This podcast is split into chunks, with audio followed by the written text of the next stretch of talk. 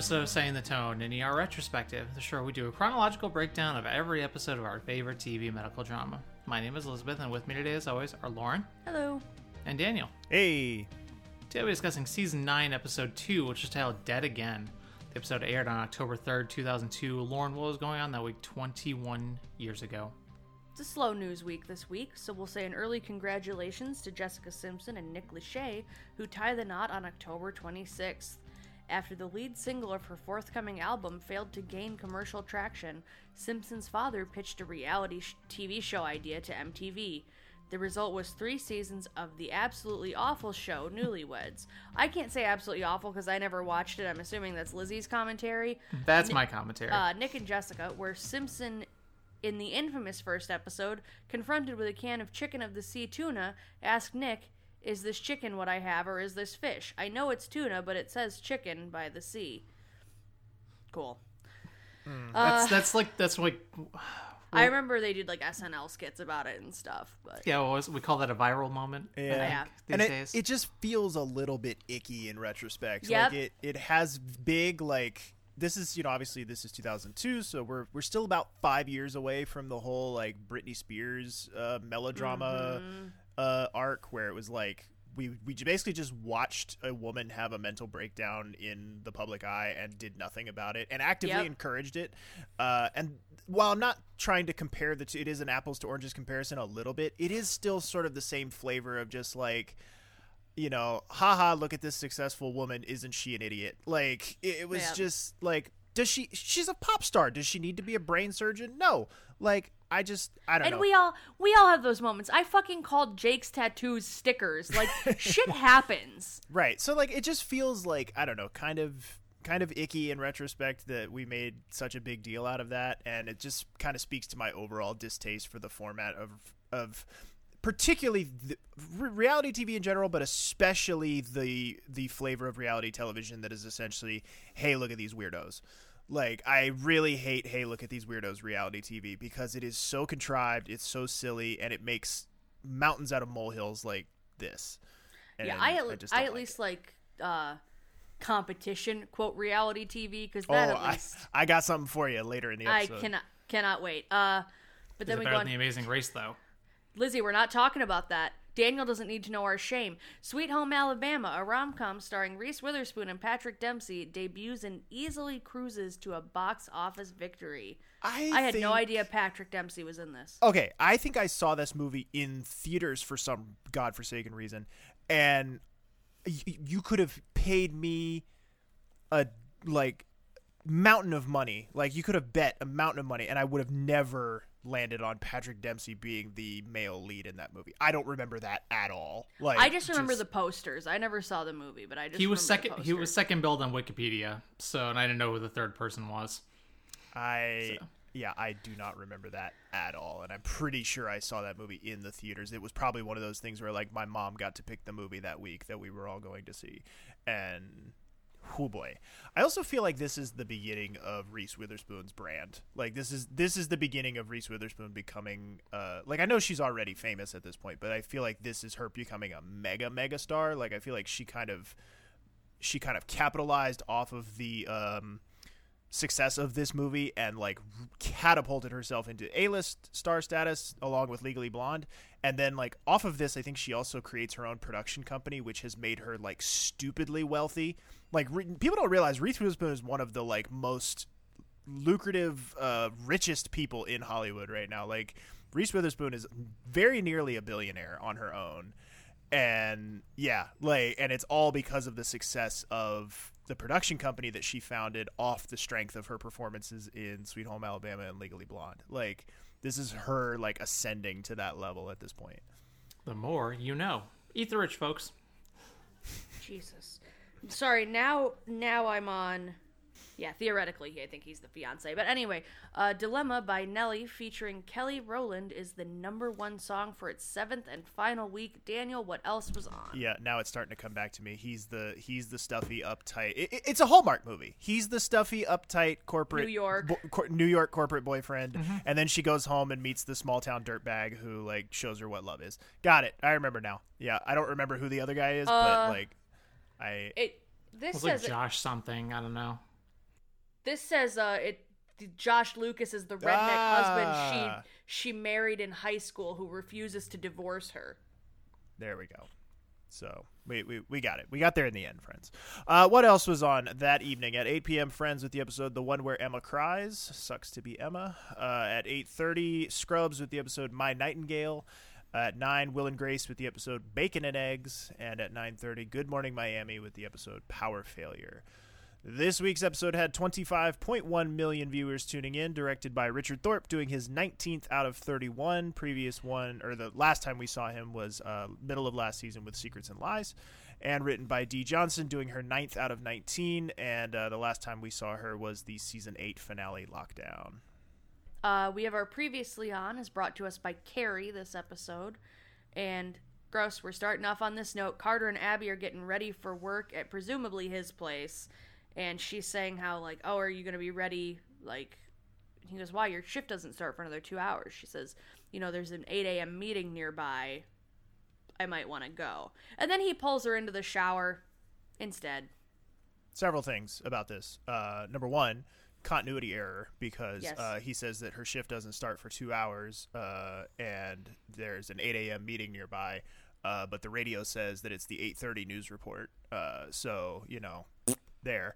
Uh, Thank you, Daniel. Also, they're playing Goo Goo Dolls uh, in the background for your uh, contractually obligated bit of uh, late era ER licensed music. And I missed which song it was, and I actually like the Goo Goo Dolls. But I, anyway. d- I have I am a complete and total indifference to the Goo Goo Dolls, so I couldn't That's tell fair. you what the song is called. And uh, third and most upsettingly for Lauren of all, I have to point out that shower sex is the worst kind of sex, and uh, just don't. It truly It is. sounds great in theory, but it is truly terrible. I'm leaving. I'm leaving. No, I'm leaving it alone because there's the part of me that's like collab chat brain that was about to just say some things, and there's the part of me that's like, no, we're on mic, so nothing, nothing saucy, Daniel. But um, Tell the people good. how you feel, Lauren. Tell the people how you feel. No, because it goes back to an 11 year debate with me and Lizzie. Um, but then so that's just that's gross, and I'm like, they're just just it's gross, and it's not how I needed to start this episode. Guys, do what you want to do. I don't care, but I don't need to see Carter and Abby doing this. Whatever.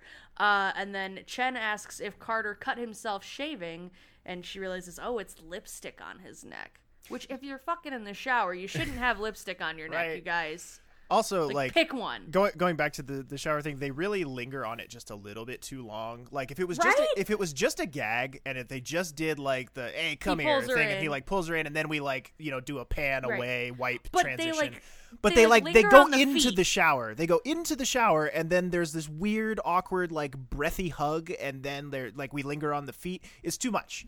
Yeah. It's too much. Like, it's it borderline just- snuff film.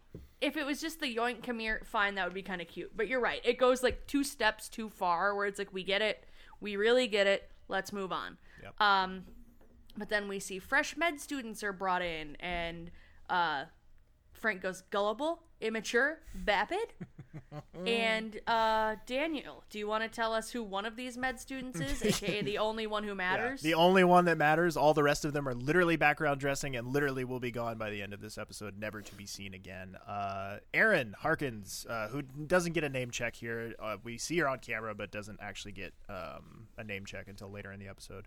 Uh, but she is played by actress Leslie Bibb, who uh, appeared in stuff like Iron Man's 1 and 2, uh, Law Abiding Citizen, and Miss Nobody. Uh, what a perfect characterization of uh, what she's going to be doing in the show overall. Uh, but uh, she is making her first of eight appearances, and I really uh, was surprised that it was so few and that it was so short lived. Like she will be gone in relatively short order. Uh, so I was shocked to see that it was such a small number of episodes that we will be getting with uh, Miss Harkins here. Then uh, we have trauma coming in that Pratt wants to jump on, but Carter passes off some easy cases onto him. And a drug seeking all, throughout all of this, a drug a guy is like drug seeking and trying to get some form of narcotic pain medication. And guy fakes a seizure in front of the med students, and Pratt just walks by him and says, "If it's a real, if it was a real seizure, you can't talk." yeah try again Yeah. Then so, and one of the med students asks, uh, "Think it's always this crazy around here?" Uh, and I put here, which we already spoiled, but I said I bet we only see two of these characters after this episode. I was wrong. I was optimistic by I was one. say you were very optimistic. But then we see Luca turning away patients in the ambulance bay because they have no beds. And he looks over to Abby and they share a small smile. And we go in with bangs. All right, and let's go to our first audio clip after the intro. Uh, Romano's working on his physical therapy while he gives Kerry some guidance. You're one sadistic bitch, you know that? Now give me your middle finger. I would if I could. Any emergency meetings get scheduled? Just one. How about the spate of ER closures in the area? I've advised the board that preliminary figures show an increase in our patient load by 34%. Would you take to Los Scalos? Sorry? Which board member's ass are you kissing? Now the ring finger. Robert, I simply compiled a report. Nerve regeneration's a millimeter a week. I am not kissing anyone's ass. And it is not my dominant hand. In fact, I only agreed to take on your responsibilities out of necessity. I'll be back in my office in two weeks and back in the OR in two months. I hope you are. Thought about upping your Vicodin? Ibuprofen. I want to stay clear headed. That's probably enough for today. No, keep going. Sorry, I have another patient. Don't get too comfortable, Kerry. Is there anything else? Just your continued support. Lizzie, Elizabeth, how are you doing? Fine. Good. Well, uh, we'll catch up downstairs. I heard rumors. All true, I'm afraid. The one face I miss seeing in recovery. I'm so sorry, Robert. What about my arm? What about not being there? How are you healing? Hurts like a son of a bitch. You? Any sensory function yet? Nope. It's a motorcycle accident. I have to go. I'm sorry. I still ship it. I still ship it. But for real, I love when when she's like, "I'm sorry," and he goes, "What? About my arm, or that you weren't there?" Yeah, it's a very nice little, nice little moment between the two of them. There's uh, acknowledgement of shared pain. like, Mm-hmm. He knows she's still going through it. She, of course, knows that he's going through it. Like it's just a, it's a nice little moment between two friends. Yes, hundred percent. Also, uh, fucking, if you ever get hurt, not saying you know get your arm chopped off by a helicopter, but if you ever get hurt and need physical therapy, do I don't care how torturous it is, do what your physical therapist tells Yeah. you to do. Like that shit is helpful. It uh, makes a huge difference. Like I should not have the amount of function in my thumb that Yep. I do, and uh, it was a fucking painful process going through all that PT. Uh, but it was I- a hundred percent worth it. I should not have the grip strength in my right hand to be able to rock climb with that car accident I was in uh, when I was 17. But my hand doctor should- did a great job, and I followed my occupational therapist's instructions. And look what I can do for for listeners. I can wave all four, all five fingers. Lizzie, you were gonna say something before I cut you I was off. gonna say, oh yeah, I was gonna say like I shouldn't be as mobile as I am with my chronic pain, but I'm still a- I'm able to walk around. I biked a bunch of places today after I worked out in the morning. yeah, you It was you great. goddamn rock climb. yeah. They're they're not just sadistic sadistic bitches as Romano puts it. You know, they they are, but it's for They- a they are. purpose. They are Don't- that and for a purpose. Uh, but we then go from there. We see uh, Shirley welcoming Lizzie back. Did anyone else feel like the uh, camera looked weird here? Like, Yes! that it looked like they, asked- they were almost in like heaven or something. Like I it was asked really Lizzie as like Corday got into the elevator and stuff. I was like, "Does the cinematography look really weird here?" It's it only- it's only in that shot. just- it's, It's- like the overhead lighting is too bright yeah. It's, it's only in too that yellow. it's only in that two shot of Shirley and Lizzie as they're walking, Yeah. talking through, which you know I'm assuming is a steady cam shot because they're following them through the hall as they go. Um, honestly, to me, what it kind of looked like, kind of looked like Grey's Anatomy. like it Little had bit. a it had a very Grey's Anatomy look to it. Uh, Little bit. little bit. Everything's just a little too shiny and a little too glossy, and like I just, ugh, it made me very uncomfortable. Did not like it. Um, but uh, they follow the the camera follows Lizzie into the elevator uh, as the doors close, uh, and we get a nice little uh, nice little acknowledgement of uh, the the Mark Green that haunts us all with uh, a Muzak version of Piano Man playing uh, on the elevator, harkening back to uh, was All in the Family uh, when they're doing karaoke. Um. So just a nice little touch there. Again, I like that they don't beat you over the head with it, but there's just little little touches here and there. And I want to note here, uh, Corday and Malik are in the trauma room, like getting it prepped for this motorcyclist to come in. Mm-hmm. And whose films are those? There's not even a patient in there yet. Whoever was turning this room did a terrible job of clearing these films. Like, a trauma's coming in. They're going to need that board. Guys, come on. It's nine seasons. Get this shit together. Yeah. Sorry. No, on. But I, I, do- I like how they they have her have her little melancholy moment in the Mm-hmm. elevator where she's like really you know focusing on Mark, and then Yeah. she doesn't get a chance to really absorb it. As, as soon as the doors open, it's complete chaos. Like it's just Yeah. complete and utter chaos on the other side of the door as she opens, uh, heading into that heading into that motorcycle trauma. Uh, but we see Malik. Uh, Malik's chatting with uh, Lizzie as they're prepping the room about what was this girl doing on a motorcycle, and Lizzie's like, "Why is anybody on a motorcycle?" Uh, they call those donor cycles in the biz. Uh, Carter then wheels the patient in with Chen riding the gurney, already giving compressions. The patient is already crashing, uh, and uh, Lizzie does some palpating of the abdomen, and uh, some nice blood oozes out of the woman's mouth. Which, uh, whoo boy, that that's not great. Uh, so here's here's for Lauren, uh, our patient here, who we who we will never do anything with because she's essentially DOA. They they basically, uh, you know, call it right away as soon as she comes in. Um, but the patient here is played by actress Tiffany Michelle, who really is not that famous for being an actress, but is more famous for being a uh, semi-successful contestant on the World Series of Poker, uh, as well as being a contestant on Lauren's particular brand of trash, uh, The Amazing Race. Uh, not sure what year or what Lizzie, season. it's 15.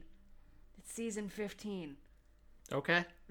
We'll For get when- there. For when we get there. So yeah. I'll, I'm sure I'll remember after 13 more seasons of watching this, sh- uh, watching that show. So theoretically, But yes, absolutely my brand of trash. Thank you. theoretically, that makes The Amazing Race an ER movie. Um, Coming soon to patreon.com ugh. slash Silent Tone Podcast. I would rather be probed with a chainsaw. That's fine. Uh, you won't be on it. You're damn right I won't.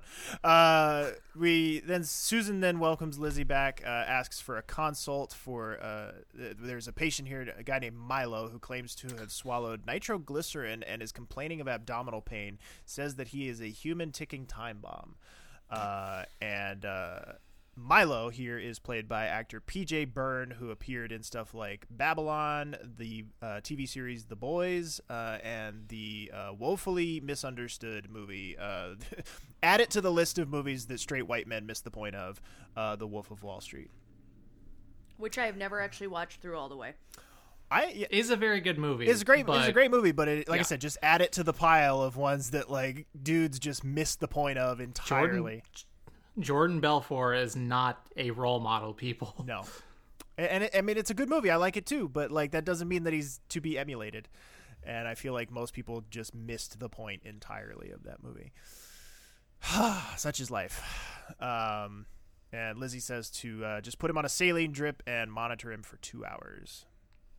And I want to note, uh, why couldn't Susan do this? Why is this a surgery consult? Maybe because of the abdominal pain, but like Yeah, maybe. she ba- she doesn't touch him at all. She's just like, eh, okay, put him on saline. So it's just like, Because if because if it's actually nitroglycerin, you want to you probably want to cut him open and get that out. but they don't check or anything. They just go, I don't know. he's weird. All right, put him on saline. Like or there's no something exam. I don't know. Yeah. Anyway, but uh, we find out that Mission Hospital and St. Paul's, both hospitals, if they are exist, I am unfamiliar with. Uh, hence the higher volume of patients. Uh, Kerry has been away more, and Lizzie says it's because she's gunning for Romano's job. Hmm. Sure that won't come. I'm sure that won't come into play at all. Not at all. Uh, man, guy says the man in the curtains next to him stopped breathing, and a woman, Alma, is brought in from the gang shooting, and she is asking where her boyfriend Ricky is. And uh, Alma here is played by actress uh, On Anawa. Ona, Yeah. uh, yeah. Rodriguez. Uh, she had recurring roles in uh, the big on- big on the reboot circuit. Uh, is uh, Miss Rodriguez here? She was in the Perry Mason reboot, the Hawaii Five O reboot, and the Veronica Mars reboot. So great for. I guess Veronica Mars could you could argue is more of a continuation than a reboot, but it was it was after the original run of the show had ended. Then we go over to Pratt saying the med students are still waiting, and Carter says, "Oh, Pratt, you handle it. You go, you go give him the tour. You go take care of it. I'm busy. You go do it." Which is Carter's whole thing today: is I'm busy. You do it. Um, and Lizzie tells Haley to take um, the dead woman. This is the dead woman. My notes are wrong. The dead motorcyclist out of trauma, so they can work. And Alma can't feel her legs. That's not good. Is this the first? Uh, is this the first scene where we get a, the the first real look at like Yeah. uh, Haley 2.0? Uh, here, yep. Pro- they comment on They it a do bit comment later, on but it, here yeah. is where we actually see um, the weight loss and everything. And then we learn Gallant is on psych rotation and can't help with moving the body. To which I guess you can just fucking do it. Um, Milo, our nitroglycerin boy, runs into a wall and is confused why he doesn't explode. I'm It's sorry. not in Grey's Anatomy. that fucking take kills me when I Yep. watch this episode because he d- he commits. My man Yep. commits to the bit, and you know how much I love a good commitment to a bit. Just runs Yep. full speed ahead into the wall, and then the confusion when he's on the ground. I didn't explode. Yeah, so so good. good. Um, yeah, just it was what we all needed this week. But then we go back to the Alma trauma. She was shot through the neck. Uh, they go to do her X-rays, but Luca's doing an ultrasound, an abdominal ultrasound, and tells them to stop because she's pregnant. Why does Luca always get the pregnancy cases? Am I? Does it?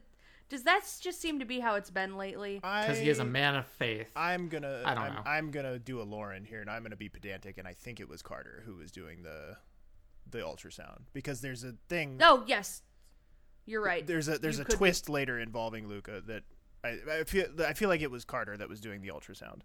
You could very well be right. I'm not certain enough to argue with it, so I will take it. Um, listeners will correct one of us either way. Uh, but then Ricky is brought in, and he's screaming and flailing because he hasn't sat still long enough for them to give him any drugs to calm him down or you know help with the pain. You know, I can't imagine that you one would be of sound mind after they've been shot in the arm. Like that just seems it, like he's probably he might be overreacting. But then again, I've never been shot in the arm, so what the fuck do I know? Right. But you did break both of your arms in one go. That was that was hor- that was horrific, and I never want to do that again. Good. We won't. we'll Mind yourself not on the to. stairs, people. And Ricky here is played by actor Amaury Nolasco, who uh, appeared in uh, stuff like A Good Day to Die Hard, Transformers, and a very recurring role, like more than 100 episodes recurring of the TV series Prison Break. And I'm like, this guy is definitely an oh, hey, it's that guy. He is like, um, what's that other Hispanic uh, oh, hey, it's that guy actor whose actual name is Hector, and he seems to play Hispanic gang gangbangers in everything he's in that are also like he's in the Fast and Furious movies and like he's in like some of these other things. And like dude it just plays if you need a Hispanic looking uh streetwise gangster guy he's your guy. But I feel like this guy is second on the call sheet behind that guy. Like he is he is the one you need when you need kind of a slightly dirtbaggy looking Hispanic guy. Oh, yeah. Um, hold on. He's also a motivational speaker, which kills me. Um, yeah, I I recognize the guy you're talking about from. Uh, he had a scene in Bruce Almighty as a hood. yeah, see, like he, that's he Um, plays the yeah. same character in every movie. Like it's just Yeah. you know they change the name occasionally, but like, and I think his actual name is Hector, but I'm not sure. Uh, no, his name is uh Noel Oh, okay, Gugliemi. But yeah, he's the same guy in almost every movie. His Wikipedia says he's an American actor best known for his portrayals of Southern Californian gangsters. see, I told you. uh, he Is has that rec- a s- specific flavor of gangster? He has received some notoriety for having played characters named Hector in several movies see, and TV shows. see, I told you. I told you. It's so a, you go, it's a thing. completely unrelated to this actor.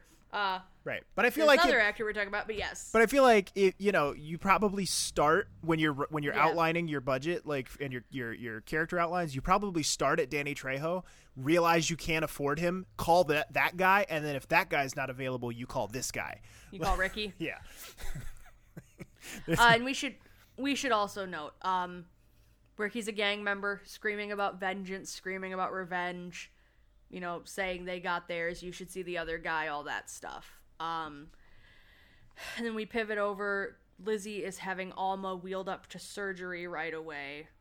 And as she is, uh, this random old woman who will make multiple appearances throughout the episode is just screaming, You're one cold hearted bitch. I don't have any pity for you, whore. And like just the most vile things that they can allow on network television. I'm sure if this was real life, there'd be far more cursing. Um, but yeah, she's a random woman in soft restraints in the hallway screaming at her. And- and then Part of me has to wonder here because, like, Corday doesn't just look like insulted, like, oh my god, what, like, she doesn't just look shocked about this. She's genuinely stopped in her tracks for a minute. And part of me wonders if she's been feeling this way about herself just with how she's been coping the last few months. And, like, this whole episode, she's kind of like really dejected and like distant from her patients. She's very Yeah. like I'm snapping because I can't think of a better way to describe it. Very just go go go go go. She doesn't let herself really sit and breathe in any of these moments, even like we saw upstairs with Romano. Mm-hmm. So I feel like this is almost like her internalizing what this woman is saying and being like, sure. "Fucking seriously." I could totally be pulling an AP English and reading way too much into that. No, I like it. That, I, I, I'll, the- I'll buy it. The way Elizabeth genuinely looks like she had just had cold water splashed on her. That's kind of how I read it in some way. And I like I like too that they also take the time to sort of pay this off by the end of the episode Yep, as well. hundred percent. Like they don't just have this woman as a sight gag; they actually pay this off at the end of the episode, and I'm happy Yep. about that. Uh, but then also in the hallway, Pratt's talking to paramedic Zadro to get out of the get the heck out of the hospital, and Zadro's like, "I can't leave until that my patient gets a bed. Though them's the rules." And he's just pl- chilling, playing a Game Boy Advance while he's waiting for his patient to be seen. Clearly, this is not the first time that this happened. No, he's, he, he's come prepared. Love it. I'm on level twelve. Kerry, put that away. Uh, which then leads us to Kerry going up to the desk to ask Frank for an update, and he ominously mentions here that Dr. Rydell's ca- called to confirm your appointment, uh, which combined with a few other things that happen later on in the episode is arguably some of the most subtle storytelling that they've done in a long Oh, time. it's so good. Like, like we know. it's yeah we know obviously with the benefit of Does- hindsight but like i i struggle to remember the last time that they just like kind of sprinkled little like blah blah blah stuff that was that was not just us reading too much into it but is legitimately them setting something up f- for a little bit later on Have we spoiled this for Jake yet?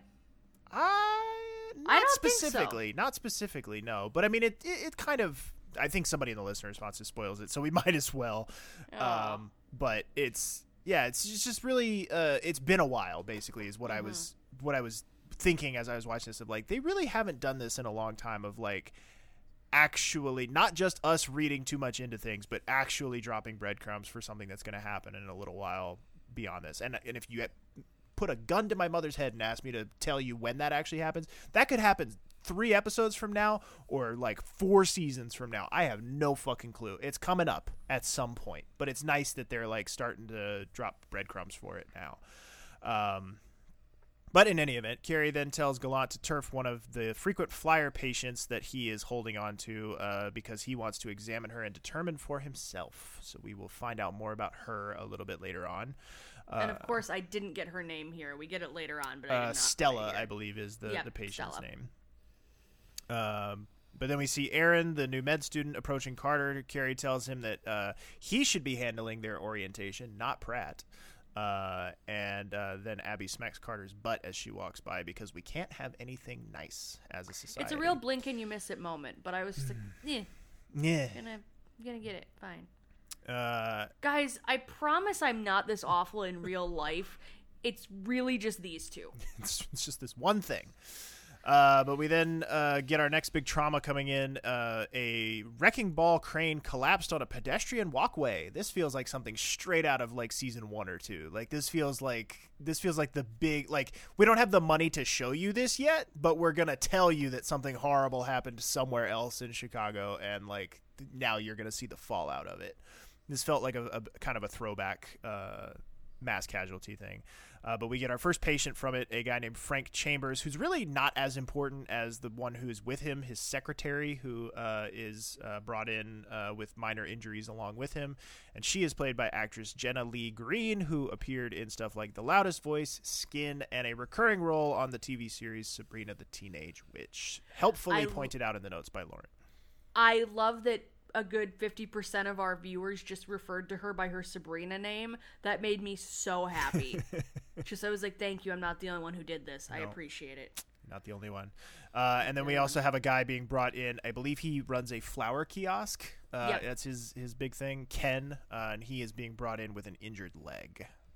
Uh, and then Lizzie's back in the elevator, headed back to the bed into the bedlam that is the ER. And hey, here's where we acknowledge Haleh's weight, uh, drastic weight loss, and she tells Haleh she looks great. And according to Haleh, she's at at, at 85 pounds and counting.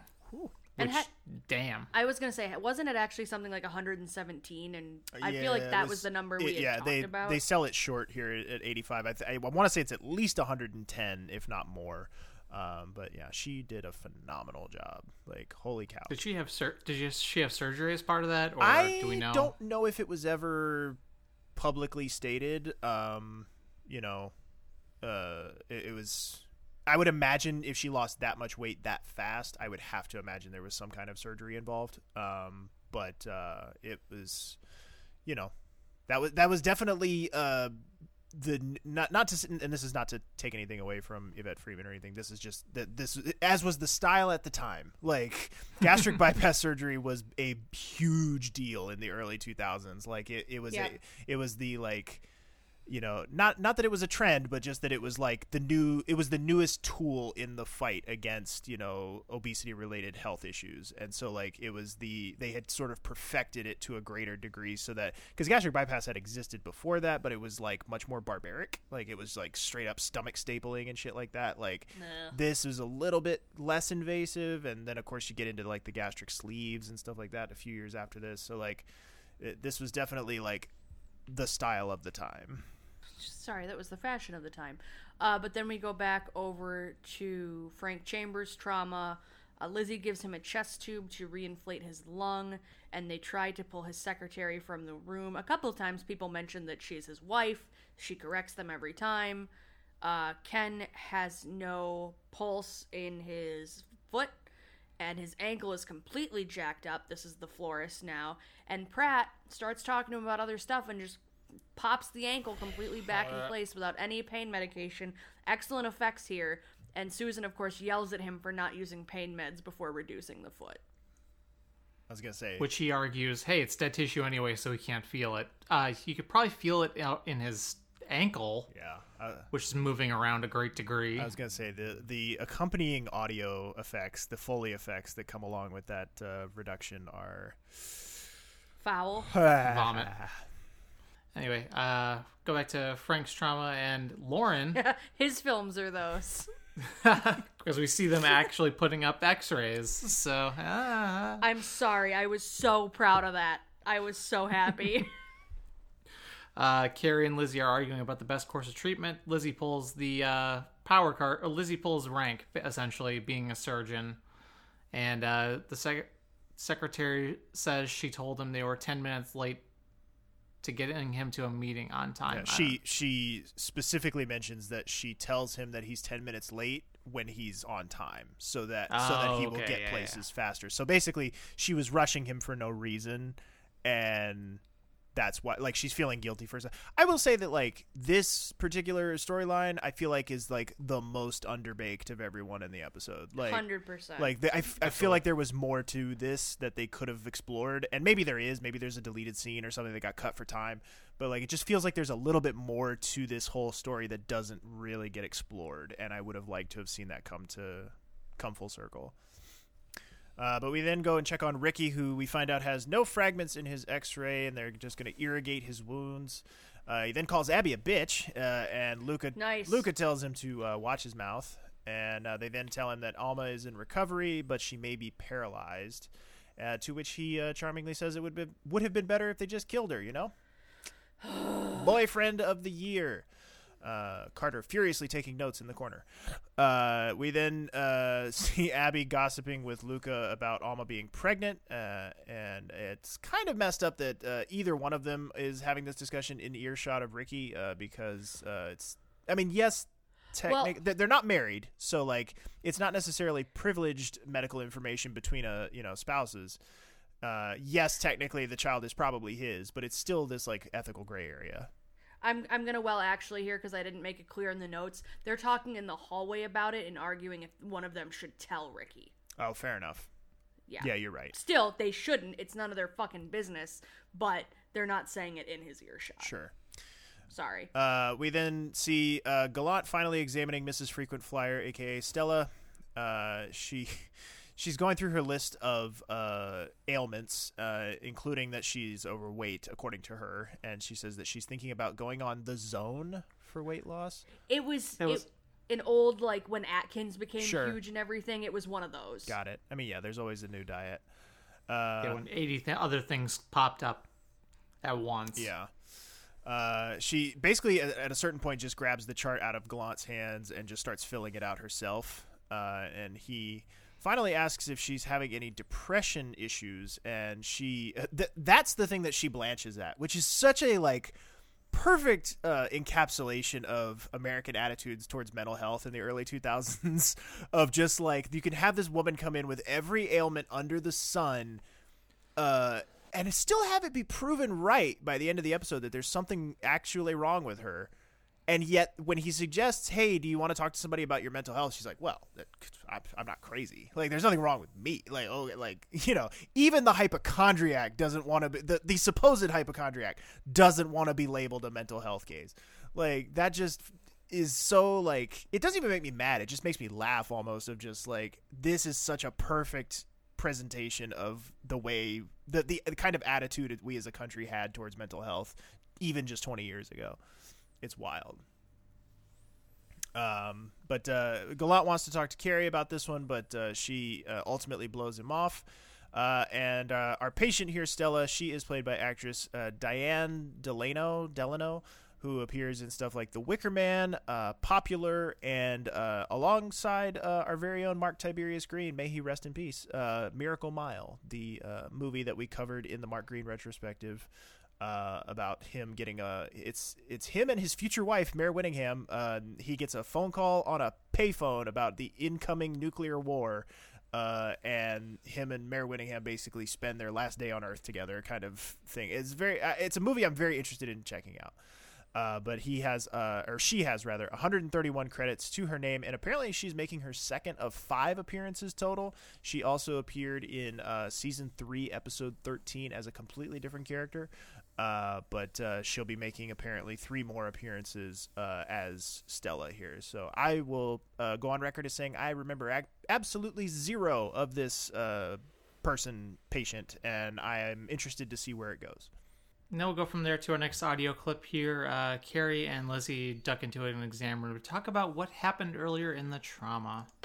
I wanted to talk to you about what happened earlier. Oh, for God's sake. Who left a cadaver in here? Sasha's a bit of a bad penny, I'm afraid. She keeps being moved around while they try to locate her family. I don't mind, if you don't mind. I'm concerned that you might be taking on too much too soon, particularly in the area of trauma. Based on? What I saw earlier a pronounced inability to work with others, a lack of professional respect. You're joking, right? Look, it's stressful, no question. But copying an attitude with me and my staff i- i- is not going to make a trauma go any easier. Kerry, I saw a dissected aorta. In, in fact, it only adds to the intense pressure that we're all feeling. Given my position, I didn't think it necessary to come and seek your approval. We all have our sensitivities. Quite frankly, if anyone has an attitude here, it's you. But we can't let them interfere. No, it's you, with your insistence on being kowtowed to at every bloody opportunity.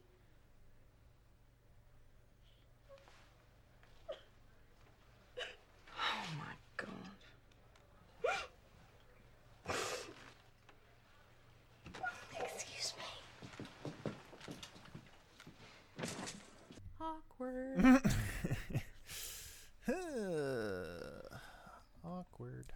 It's like the most awkward interaction you could ever have at work where the other person starts crying. I have been on both sides of that equation. It's not it, there's there's no winning. No. There's there's no winner there. Surprise crying is always a it's a bad time for everyone Yeah. involved. The worst part is the last time it happened to me, I was like, I don't know why this is happening. I'm so sorry this is happening. Like I was like talking through it. I wasn't just like overcome with emotion. I was just like involuntarily. Somehow that's worse. Like, Just yeah. weeping. I'm sorry. This uh, this does never happens to me. Uh, That's what she said. and now Lauren gets to transition into. Uh, fuck all y'all. Um, I don't want to. So then a gentleman in a diaper is brought in, aka an adult baby, and I can't remember who is with him that's freaking out about this. Because someone's like, what the fuck, that's not right. And he's like, no, I promise, but I can't remember who it is that he's talking Yeah. to. There is another doctor. Yeah, uh, listeners can yell at me in the comments, but there is another doctor with him when he's explaining this, and he's like, "No, this is this doesn't need a psych consult. This is an adult baby. It's a fetish." Uh, he says, "Sir, when was your diaper last changed?" And the man is able to answer, and he goes, "Yeah, I think he just has a diaper rash, which we can treat down here. He's fine. Just fucking give him some ointment."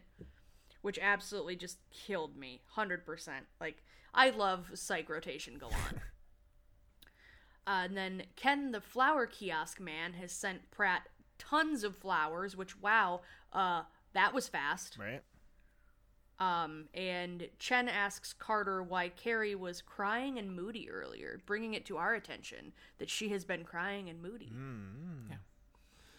Then a man is brought in by the, the uh, Erin Harkins, the med student, uh, and he was clutching his chest and sitting down with his kids. And EKG shows he is in fact having a heart attack, and they need to get him up to a radiology suite so they can do some angioplasty. And the but the guy starts crashing right away, and they won't be able to get the procedure done for thirty minutes Oh boy. because they're all backed up. And uh, he is, of course, brought in with his kids, no doubt soon to be uh, the uh, first and second uh, kids on the shitty kids list for season nine, just strictly because they're children and they exist in Lauren's purview. Uh, Pete and Derek. Uh, Pete is played by actor Robert Bailey Jr., who appeared in stuff like The Happening, Bubble Boy, and did a voice in Coraline.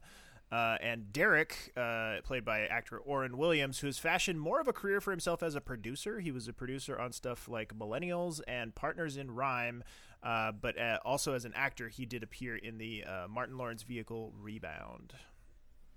I want to note neither of these kids actually make it on the list. I think I think I might be influenced by Jake, uh, who was doing his, uh, you know, annual pilgrimage through the upcoming Yep. ER season, and he watched Yep. this episode and was like, "Oh, these kids are going to be on the shitty kids list." Absolutely not. They're well. They're well within reason. They are not overly precocious. They are not acting. They are. They are good. They're good kids. anybody who gets anybody no anybody who gets that joke, let me know because that might be two people out there. say Um, anybody who gets that joke, it's time to take your pills. Uh, it's, I did take my afternoon meds. That, I just that can't that character is over thirty years old. Anyway, uh, Luca discharges. I can't talk. Luca discharges Ricky and tells him none of his fucking business. Alma is pregnant, and I just put, "Damn it, Luca." Ricky insists the kid isn't his. That's pretty HIPAA does not ex- HIPAA does not exist at this hospital today. But that's pretty much like all we, all we hear from that. I don't remember that going any further. Yeah, not, And not then- really. That's a- that's pretty about much it. Really great setup there, guys. Uh, and then Frank's secretary is still waiting downstairs for a status update on him. Waiting downstairs in that liminal space where uh, single episode plot threads go to die. Uh, Right? And then we get speaking of fucking Shadow Realm and like things that get dropped. Uh, fucking Doctor Kayson is Right? immediately Back from the dead. immediately pulled out of the Shadow Realm. Like, blah! like as soon as he came on screen, I was like, oh, oh god, oh, right? this guy, holy shit. Uh, Spooky asshole ghost. and we're like, I, I looked too because I was like, we got to be getting close to the end of uh, of Kayson here. No, no, we have like five more years of Kayson. like he, this man is the he is the like dog shit on the bottom of the ER shoe. Like he will just continue on into eternity. Every time you think you're done with him, he will pop back up again. Um, so we will see more of him in just a second. We find out that a boatload of alcohol poisoning, uh, alcohol poisoned parents are arriving. Uh, they were out on like a spring break, uh, like booze cruise around the the lake. Uh, and apparently the 10 year old was the only one on the boat that was sober enough to dock the thing. So shout out to that kid. Uh, we then get the father coming in. Uh, f- he's the father of the dead motorcyclist from earlier, uh, and I should have put his uh, cast credit here. But uh, Susan chases Lizzie down to ask if she wants Susan to take care of breaking the news to this guy, or if she wants to do it. And uh, the father here, Mr. Huffner, he is played by actor Marc McClure, who appeared in stuff like Back to the Future, uh, the 1970s and 80s Superman movies, where he played Jimmy Olsen, uh, the Christopher Reeve Okay. uh, Superman movies, uh, and also one of the mission control guys in Apollo 13. So, shout out to that movie. Cool. Time to watch that again for the 80th time. It's always a good Uh, time to watch Apollo. Don't 13. go. Exactly. Surprised you don't call it a miniseries. It's over two hours long. Uh, that But it's a two hours he likes. yeah, likes. it's a two hours I like. I don't, you know, the, the- and there's no like, uh, it, it doesn't kick off the like ACU at the end. Like it doesn't kick off the like the astronauts will. Apollo 13. yeah, the, the these astronauts You're will living in- return. Fuck off! I don't want You're living. You're living in the ACU, man. deep. It's very deep. Anyway, uh, we go back to the the guy who's having a heart attack, the dad. Uh, and the little boy sees them call the dad's time of death, and they're like, "Whoop, can't lie to him now." And it's all very sad. But then suddenly, as P- as after uh, Kayson and Carter have already left, but it's still Abby and Pratt in there. Suddenly, he gets fl- uh, flickers back into VTAC instead of just being flatline. And Abby says they pronounced him. You sh- do not shock this man. They've been going at him for they had been going at him for 40 minutes at that point, so there is no brain left in that in that even if you brought the heart back. Uh, but Pratt shocks him anyway. Fuck you, Pratt. Uh, let's and they gets into they get him back into sinus rhythm, and Abby has to start bagging him. And the little boy says, he said, the little boy says he shouldn't have made his dad play ball when he was tired. And Carter's like, and Carter's like, do you want to see him and say goodbye? And then Case and Carter walk in and are like, what the fuck, dude? And of course, the kid's elated because he thinks his dad's fine. Uh. yeah. Because he's a 10. He's 10 or, you- or whatever. He has no concept of life and death. And what- brain death. yeah, and the intricacies of many ways you can die without actually dying. Lizzie. Dumb ways to die.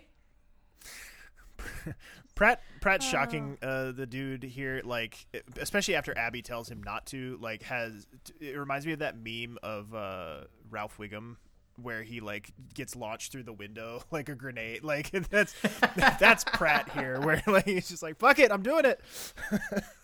Yeet. Uh, and then we switch over. Lizzie tells the motorcyclist's dad what happened and is just very, very dry with the facts, can barely keep eye contact with him, and then just kind of walks away. Like, doesn't sit with him with it at all, which is very unlike her. And uh, Susan sees this as the man is in absolute agony, sitting in a chair in the hallway, just losing his mind. Yikes. Let's go into another audio clip here. Uh, Pratt is listening to Carter and Kayson argue in the next room. Nobody walks out of a hospital after 40 minutes of CPR. There was improvement from VFib to VTAC. Because he's either dead or should be dead, which means your resident is either cruel, stupid, or both. You saw a shockable rhythm in the setting of thrombolytics. It could have taken 30 minutes for the TNK to open up the coronary artery. Are you defending this? He had to make a split-second decision, and he thought he was acting in the best interest of his patient. Well, he was wrong, and now we have a vegetable with a pulse on our hands. Well, our names are on the chart, not yours. Dr. Pratt and I will take full responsibility for any negative outcome. Oh, you bet your ass you will.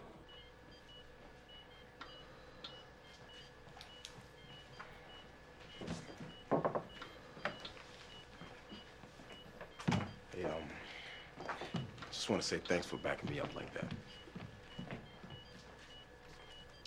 Chief resident and a cardiologist with more than 25 years of experience pronounce a man dead. And you decide to resurrect him.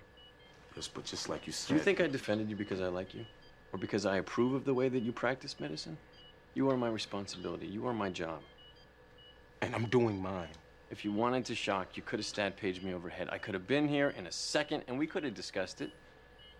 Instead, you go off without any regard for authority or even the best interest of your patient. Now, that's not true. I mean, the guy's got kids, he's got a wife. I was just trying to save him. You brought the as man back, Pratt, because you felt like it. Because you wanted to see if you could.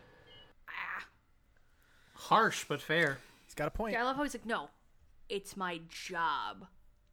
Like, I don't believe like what you did was right, but it's my job to cover your ass. Yeah, it's not exactly the same dynamic, like one to one, but it did this this whole uh, thing here kind of had flavors to me of uh, Mark and Doug. Like this had kind of a like you know you just wanted to go off on some cowboy shit to see if you could, and like I I like this is to me this was a little bit of a growth thing for Carter of like seeing how far we've come with this character and you know Mhm. even though I don't love where he's at in his personal life I do have to sort of like give a little bit of credit to where he's at professionally that he has grown somewhat as a doctor and can sort of take on a little bit of a mark role here and be be the mm-hmm. person who's like yeah i'm sure you great what you did was amazing. And i'll stick up for you with you know the guy from the other department because like he said you're my responsibility. But like i'm not going to throw you under the bus. But at the same time i'm not going to condone what you just did. Like i'm not going to i'm not going to come in here and like high five you for it. Like that was fucking stupid. And it, so it's just it had very similar sort of like flavors to me of the the mark and doug dynamic of just like mark was always able to call doug on his bullshit when he was you know doing stuff just to see if he could do it or just to prove a point like that's absolutely what pratt was doing here of just like going off on some cowboy shit just to see if he could because he wanted that rush. He wanted to to he wanted to save this guy for these kids, which is, you know, admirable in a vacuum, but when you consider the the larger consequences and the larger picture, it was not the right thing to do. And I think part of that with Pratt though is that's something that's going to come with experience. Like in the moment, because of where he's at as such a hothead, he's going to be like, "Yeah, fucking shock him, let's go," and not necessarily have that wisdom of, "Oh, heartbeat ain't always good beat." Right. And that and that he had been down for like I think they said 40 some minutes at Yeah. that point, like, you know, Yeah. you're not th- there's just no hope at that point. Yep.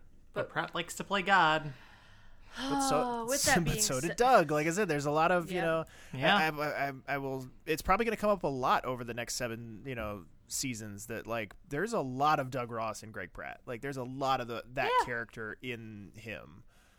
I could see Even it. after he evolves into the Pratt we all know. And Right. love Oh, by- oh by the yeah. end of Uh, and I run. think there's probably you know an, an argument to be made that like that version of that character is the uh like the ultimate end game of where you could have gotten to with a Doug Ross had he been there for the full run. Yep. With all that being said, Pratt goes in to check on the dad and if he's going to wake up. Um, he has to explain to the sons that dad may not wake up, and he then uh, takes the kids to the cafeteria for some food. And he's like, "I'll show you where the where the doctors eat the good food and stuff." And Carter sees him walking by and kind of shakes his head. And I'm not sure if Carter's going like, "Wow, that's a really good like emotional move," or if he's just like, "This guy's a fucking idiot all around." I couldn't quite tell how to read that from Carter. I think he was a little impressed by it, but I wasn't sure. Um, yeah, it could be read. It could be read either way, and I. But I do think Yeah. it it is a nice like, like I I still uh, like I will maintain over and over again over the next seven seasons that like Pratt's growth arc is one of the most complete and one of the best Mm-hmm. like most well done growth arcs in the entire history of the show. And there's very, with a few exceptions, there is very little wasted motion with Pratt's arc. Like there's very little time I feel like where he is just there doing nothing or is just a, just set dressing. And so like I always feel like they do make very intentional choices with his character of of like even when he's being stupid, there will still be times and, and moments where you can go, all right, but he's learning something. Like he's he's Yeah. becoming better even even in the times where he fucks up. Yep. Um, and then because this they just keep wanting to put it together. Like, guys, did you know Abby and Carter are together? Hey now? y'all, did y'all Uh, know they fucking?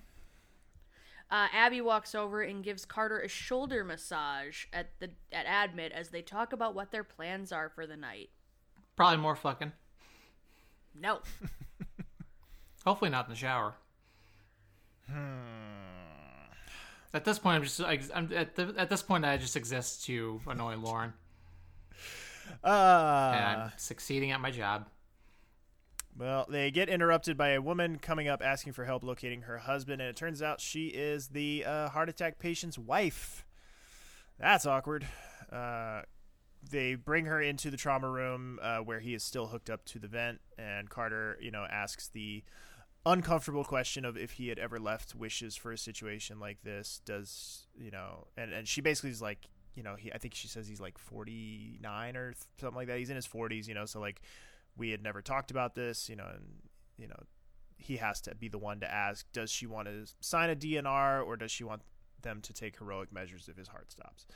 and she asks if it's the right thing to do and carter you know again no th- these are more little like gr- the the there was a discussion happening on the discord last week about how season 9 is essentially them for better or worse them trying to pivot f- from the ensemble show that they had been for the previous eight seasons into this is now the C- John Carter show.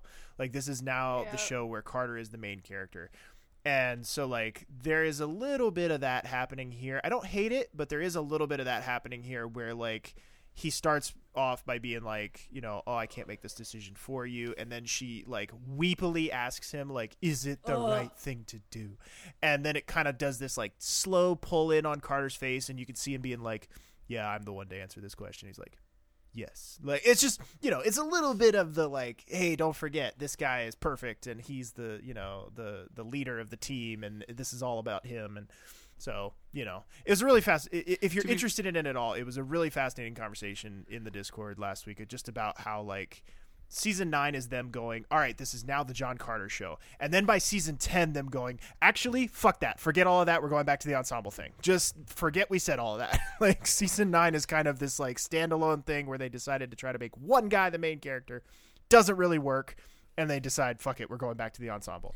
And and I want to know here. We joke. I actually like Carter. He's just really easy to pick. Oh, for sure. Yeah. Like he gets he uh he gets some of the best and worst that the show has to offer. Like he gets some of the best stuff and he gets some of the absolute and he sometimes makes really like he sometimes makes chicken salad out of chicken shit. Like he really makes the best out of bad stuff that he's given.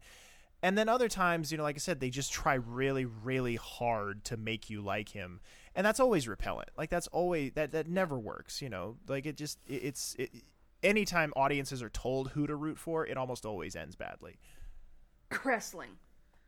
Lizzie, you were gonna say something. Sorry. Yeah, I was gonna say. To be fair, though, it is in fact the right thing to do to sign a DNR Oh, of for course this it is. man who will have zero Sure, quality yeah. of life Oh, we're- whatsoever. We're, we're not denying that, but it's just the way he goes. I can't tell you to do that. Two seconds later, yes, I can.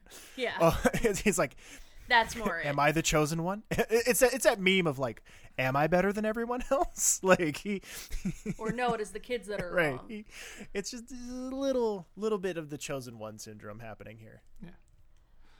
Anyway, moving on. Uh, the woman thanks Gallant for help for his help and support, and it's the one the old lady who was yell when the, that was in restraints and yelling at uh, Lizzie earlier, and she just needed her Klonopin, which fair. That that shit calms you down. Yeah. Gallant just is like, yep, and this is why you need to stay on your medicine. uh, but then Kerry yells at Gallant for getting labs for Stella instead of sending her home, and her results came back with some hypothyroid. And Gallant's like, this points to every complaint she's ever had with us. If anybody had run this test, like, blah, blah, blah, blah. And Kerry goes, great. Uh, now you have those results. Get her out just just be done with it. And then Kerry says, "I feel like crap. I'm going home." I I do love the um, uh, for lack of a better word, the the like the code switch, the tone switch that that she does there, where she's like. She yeah. is berating him, you know, like you know, you are here, you yeah. are here as a psych resident. You are not part of this ER team. You don't, don't you order stuff? Blah, blah, blah, blah, blah, blah, blah, blah. And then she's like, I feel like crap. I'm going home. What are you doing tonight, Gallant? Like she just like on a dime switches Turns it switches off. it off and goes into like now it's just now it's just Kerry talking to Michael. But like a second ago it was Weaver Yeah. like reading Gallant the riot act. and I just love I love where her character's at at the moment. I love how professionally confident she is and how she's letting her personal life kind of catch up a little bit as well. And like, I'm just a big fan of where Kerry's at at the moment. Yes. Uh, but we then uh, see Mr. Royston's sons pull Abby in because something is wrong with him. He is crashing, and it turns out mom did, in fact, sign the DNR. And the boys don't really understand what that means because uh, turns out that a nine and ten year old don't really understand the concept of brain death and uh, how just because their dad's still breathing doesn't mean that he's actually still alive. And so Abby has to kind of like haphazardly explain that it means that your dad is too sick for us to try and save him. Uh, and the kid, of course, begs Pratt to help, and it's just. it's a lot. It's all your fault. It's all your fault. it's all your fault. Uh, things that only I get. Anyway. Uh, then we go over. Lizzie's just kind of telling everyone just to fuck off at the end of her shift. She's she's done. She's had a day, and she gets the wonderful news from Frank that uh, Alma is a quadriplegic. Oof. So awesome. Life is great.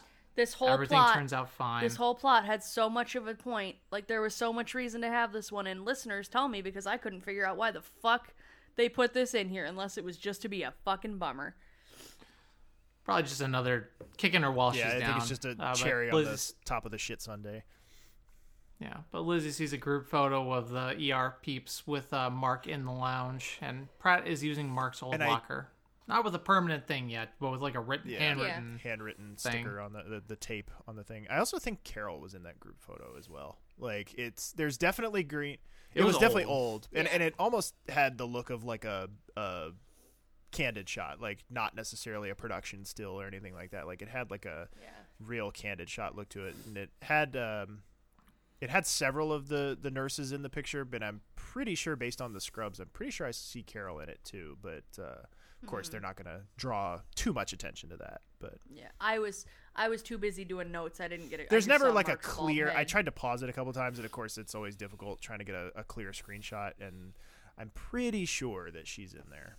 And then uh, we see Abby in the lounge watching Carter sleep on the couch. Okay. Um, Luca comes in and asks if she's going to wake him up. And she's like, no, I'm sure he can find his way home without me. So she heads out without him. Uh, Pratt gets home, and there's a big group watching action movies in the living room. Pratt kicks everybody out, uh, tells Leon that the guys were over.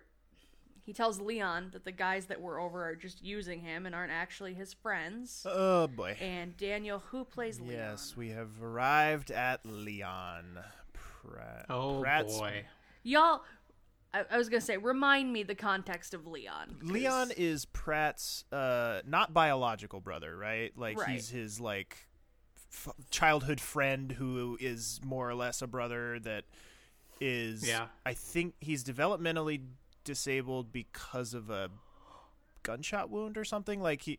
Yeah, because of or some some injury some injury. head Yeah, it was look- either either he got beat up or he got shot or something. But like that, something happened to him when they were like either teenagers or young adults, and that has caused Leon to be um, developmental developmentally disabled. Um, And it's a character and a storyline that not very many people like. so uh, Nope.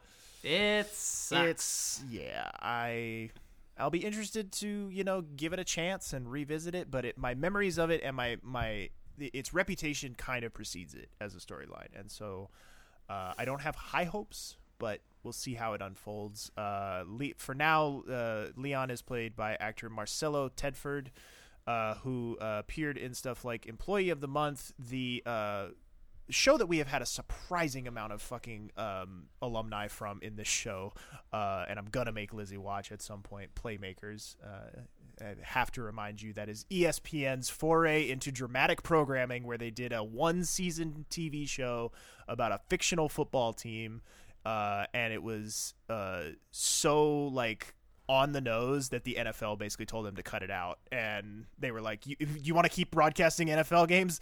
Cancel this shit." And so it got canceled after one season. Also, it wasn't very good, but it also was just like uh, a little bit too close to home. It was hitting a little too close to home for the old NFL. So um, but it is so hilariously early 2000s and stupid that like I I have the DVD set somewhere because it's not you can't find that show anywhere on any streaming service. Um, and also in the movie that Jake loves to hear about whenever possible, uh, Volcano. Especially while in Los yes, Angeles. especially while touring the city of Los Angeles with me.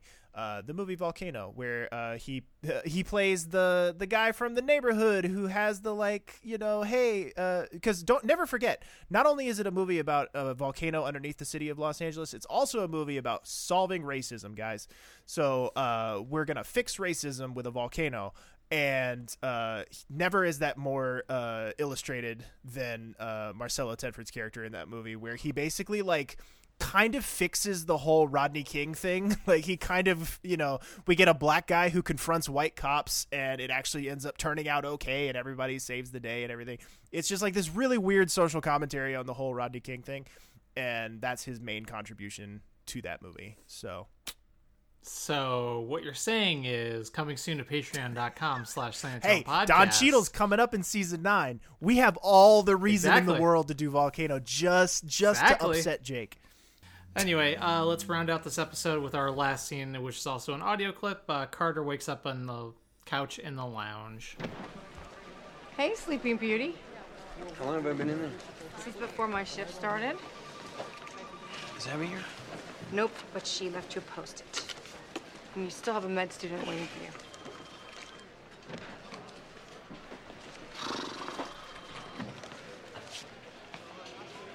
Hey.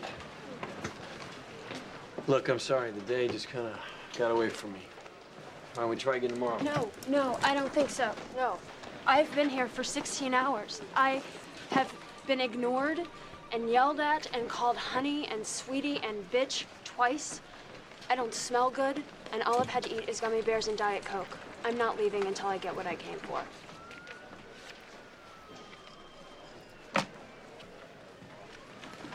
This is the admin area.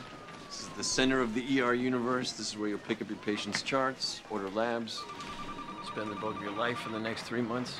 Um, how do you know who's next to be seen? Check that chart rack right there. We see people in the order they arrive, unless the triage nurse feels they're of high acuity, and then they get moved to the head of the line. Do you get to suture? If you're supervised by an attendant. Weird fade out. Good job, Carter. What'd you say? It's a weird fade out on the end of that. Little bit. Yeah. Like just as a as an ending to an episode. Like it was kind of an But abrupt. the, per- the persistence, not only as a reporter in Iron Man 1 and 2, but also as a med students. med students, med students, singular. She's not like a twins or something. I don't know. My brain is not working well today, folks. Hi, how are you today? Been better. Uh, thoughts on the episode? Uh, generally okay. Some a lot. Uh, there's stuff. There's a lot of stuff to like. A lot of stuff that kind of goes nowhere in traditional ER fashion. So, Yeah. and yeah, the whole the whole heart attack storyline is just upsetting as fuck. yeah, it's upsetting So like Like, for sure, So- but I, I do think it is one of the better parts of the episode. it is. It it is. So like I land somewhere like seven, seven and a half, probably. yeah, seven seven's fair because you're right. Like, there are some really important pieces in this, but like the whole crane that fell. Great, we get a guy who sends flowers and a dude with his secretary that we don't really Right. like do anything with. Okay, great. Like those two were so negligible in the whole scheme of things. We don't- Overall though, like it's it's a good middle of the road episode. It's one I would throw on in the background. We don't see anyone with the alcohol poisoning come in. Yeah, yeah. It like I said, it, it right? kind of like it's just it, mentioned. it felt like the early days of the show when they didn't really have the budget yet. Like it felt like them doing a lot of telling and not showing. Like they were uh they were just like, "Oh yeah, there's all this horrible shit happening like out in the world that we're not going to be able to show you because we don't have money for like on location shots yet." Um yeah, I, like I would say uh my my my standouts this episode for sure go to Lizzie uh, and Pratt, and with honorable mention for Kerry. Like uh, just because of the like subtle bits of uh, the, the the the breadcrumbs they're laying for what's to come for her, um, but you know it's the whole the episode as a whole just has a lot of like dropped threads and like things that don't really end up mattering that much and so like it, it ends up being kind of fillery as a result um, and I, I still think that like you could have taken a lot of the stuff that you were doing with lizzie last week and adapted it into this. You know, like obviously you have to change a few things like circumstantially and with the timeline and stuff, but like, you know, I just feel like you could have given a little bit more time to what was happening with her in England last week in this episode. Let her go through that whole arc a little bit more completely. Um, because I, I, I really feel like they do a great job in this episode of building off of the admittedly very kind of shaky foundation that's laid for it in last episode. They really do a good job this episode of building on that and showing you kind of the the struggle that she's going through with coming back into this environment where she is just like surrounded by memories of her dead husband and so you know not that there's nothing to like about this episode there's there's good things to like about it but i just i feel like they could have done with another pass on this script and like another there, there's a better episode buried deep inside somewhere Yeah. But it's by far the least. It's not one of the most offensive or Oh, no. egregious ones we've had to watch. no no no All right, but what what the listeners have to say about it, Lauren? Uh, Alina M says, "Welcome to County General, where no one is able to deal with their feelings." Excellent choice of Goo Goo Dolls song in the shower scene. Elizabeth obviously still has a hard time coping with the death of her husband. Out of all hospitals in Chicago she could work, Elizabeth decides to return to county, where she is totally miserable because everyone and everything reminds her of Mark. And so she puts on a mask and decides to be as icy as possible in order to not deal with her emotions. The way she handled Sasha's father was absolutely horrible, though. That poor man. I hope Susan went to look after him. The only time Elizabeth softens is when she is with Romano, and she was nice to Haleh. Alex Kingston was spot on. You could see her literally put on that mask and put it off in the doctor's lounge. I don't think Alex ever got enough credit for her performance. Also miserable. Dark and disconnected Luca. Never really understood what triggered this, and why was he judgmental to a patient again, and what happened to patient confidentiality? Hmm. The highlight of this episode, the highlight of the episode was Pratt's storyline. Not following the procedures worked out well with the kiosk man, but not with the father of the two kids. When he realized reviving the man had made the situation worse, his confidence quickly went away. To be honest, I never really warmed up for Pratt, but Mekhi Phifer really is a gifted actor. Heather R says, Ah, young Pratt and his playing hero ways. Carter's because you wanted to see if you could is a line that sticks with me from this episode. But looking back, this was also a story that sticks out when thinking of Pratt's course on the show to see how far he's come and matured. Also, was Weaver's crying outburst and the comment about her being moody an extremely subtle foreshadowing to her IVF story? I remember at the time watching this and being so confused. It seemed like such a random thing that Weaver wouldn't do. I think I was as stunned as Corday. Erin Harkins. Anytime I see Leslie Bibb in anything else, it's always, oh hey, it's Harkins for me. I know a lot of med students come through the ER over the years, but she stuck out right away to me as someone they were going to stick with, rather than just have a few extras or one liners in an episode. IMDb tells me she got eight episodes on ER, which both wasn't enough for me and also seems like it wasn't that many during her short run. Really not looking forward to this Bob. Franner W says Elizabeth trying to cover her grief coming off as standoffish is really well done and utterly believable. Love the scene with Piano Man playing in the packed lift, harking back to Mark and Lizzie on a date on the night that Lucy and Carter got stabbed, no doubt adding to all the big feelings she is shoving all the way back down to her toes. Kerry has legitimate concerns, but handles it like a bumbling fool, leaving Elizabeth feeling like she has probably taken the right approach in pretending there are no feelings to feel. Side note, she hasn't. Also, can we please have a have you ever seen Smithereens on a t shirt? Or I'm talking to you, piss face. Anything's possible with the shirts we've made so far. We never know. Daniel, We you, got it. you clearly don't do enough of your job. Get on it. No, no. People got to buy more of the shirts that exist before we just keep adding shit post shirts to the store, you guys. We're at some point we got to stop putting shit posts up, and It's people got to actually buy the existing merch. Was it? Is it setting the tone podcast? Yeah, it's in the dot it- bonfire. it- it's in the dot com or it's, something in the like link that? tree. You go to the link tree. Yeah. It's in the link tree. I'll I'll I link it every once in a while on the group page just to shill, but no, it is it's around. If you genuinely if you just search setting the tone bonfire store, it should come right up. There you go. Well, that's about to wrap up our episode for today. Thank y'all very much for listening, as always. Still can't believe we're in season nine here. Uh, the show's brought to you by our patrons over at patreon.com slash Silent Tone Podcast, where for only $5 a month, can't get much for $5, but for $5 a month, you can get an assortment of stickers, including one featuring our favorite desk clerk, Jerry, two week early access to to any future cast and crew interviews that we, uh, that we may do, and over 70 hours of bonus audio and video content, including the full season recap episodes. Trust me, season 8's was wild, and you want to listen to it. A free-form monthly bonus show called The Lounge, and movie reviews where I talk about a movie featuring an ER cast member.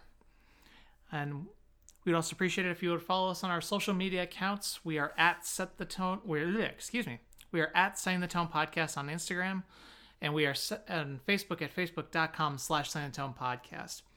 Also, be sure to check out while you're on Facebook. Also, be sure to check out our the official Setting the Tone community.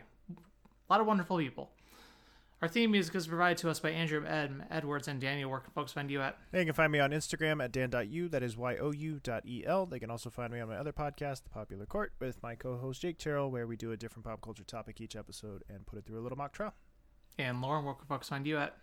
Uh, folks can find me slowly becoming a social media monster on my Instagram at Lobo92345 as I learn how to make reels of my climbing videos. It's it's, it's scary. She's getting good at it. Uh, Thank you. I am still stuck in Twitter hell. I am at Random Gamer. That's JM3R on there. Uh, thanks again, everyone, very much for listening. Please join us again next time and have a great week.